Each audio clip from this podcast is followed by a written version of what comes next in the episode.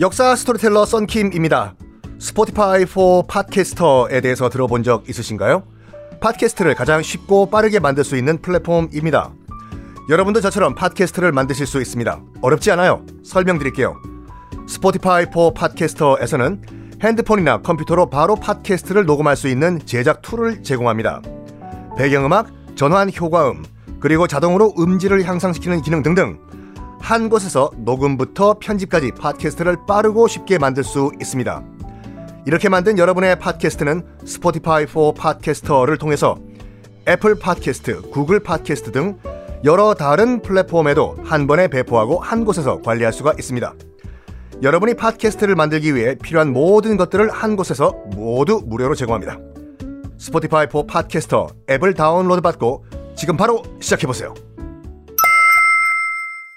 네, 여러분 안녕하십니까. 역사 스토리텔러 썬킴 인사드리겠습니다. 이렇게 제가 일본사를 쭉 다 여러분께 말씀드린 다음에 저와 함께 일본 역사 답사를 가시면은 아, 달리 보일 거예요. 아는 만큼 보인다고 라고 해서 지금까지는 스쳐 지나갔던 신사도 다시 보이고 등등등. 자, 아, 이번에는 이제 일본을 또 이해하는 또 다른 축인 덴노. 뭐 한자 표기는 천황인데 덴노에 대해서 한번 봅시다. 일본은요, 만세 일계를 주장하는 나라입니다. 만세, 만세가 아니라 만년 동안, 만년 동안, 그러니까 수많은 수십, 수백 년 동안 일계, 한 마리의 치킨이 아니라 하나의 라인을 지켜왔다. 이거예요. 즉, 일대 덴노부터 지금 덴노 까지 한 번도 끊긴 적이 없이 쭉 이어져 왔다. 라고 주장을 해요. 아, 일본 측 주장이에요. 그래서 만세 일계라고 하면서, 어, 일본인들 그래가지고 중국과 한국을 되게 무시해요. 왜 그러냐면, 우리나라 같은 경우에도 뭐 고구려, 신라, 백제, 고려, 조선, 왕조가 막 바뀌었잖아요. 왕도 바뀌고, 나라가 바뀌고. 중국, 뭐, 주나라, 한나라, 수나라, 당나라, 청나라, 명나라 바뀌었잖아요.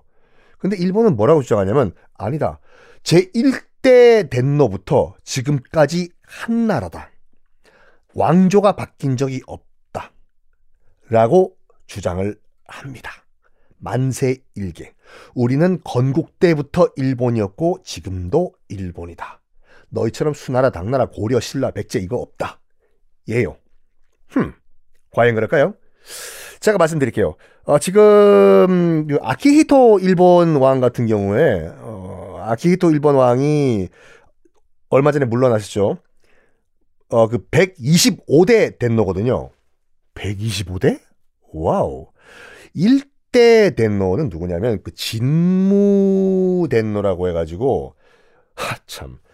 어, 언제 때 덴노냐면 기원전 720 711년 이 일대 덴노라고 주장을 합니다.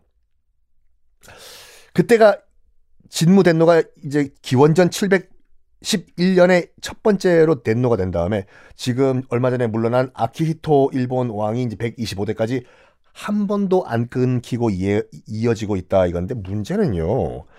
기원전 711년에는 일본에 아직 나라가 나라라는 존재가 없었어요 국가가 그냥 불악만 있던 신석기 시대였거든요. 그 이렇게 제시하면 무엇라고 얘기하는 줄 알아요? 신을 부정하냐고 믿으라고 얘기를 해요. 음, 하하. 근데 이렇게 신화 같은 덴노 이야기를 이해하기 위해서는 또 뭐가 필요하냐면, 아, 제가 별의별 얘기를 다는데, 일본의 건국 신화를 또 이해를 하셔야 돼요. 일본의 건국 신화를 이해해야지 이런 동화 같은 덴노 스토리가 또 이해가 돼요. 자, 일본 건국 신화입니다. 일본의 단군 스토리예요. 옛날 옛날 천지가 창조될 때 남매가 있었습니다. 오빠 여동생. 이지나기가 오빠, 이지나미 가 여동생.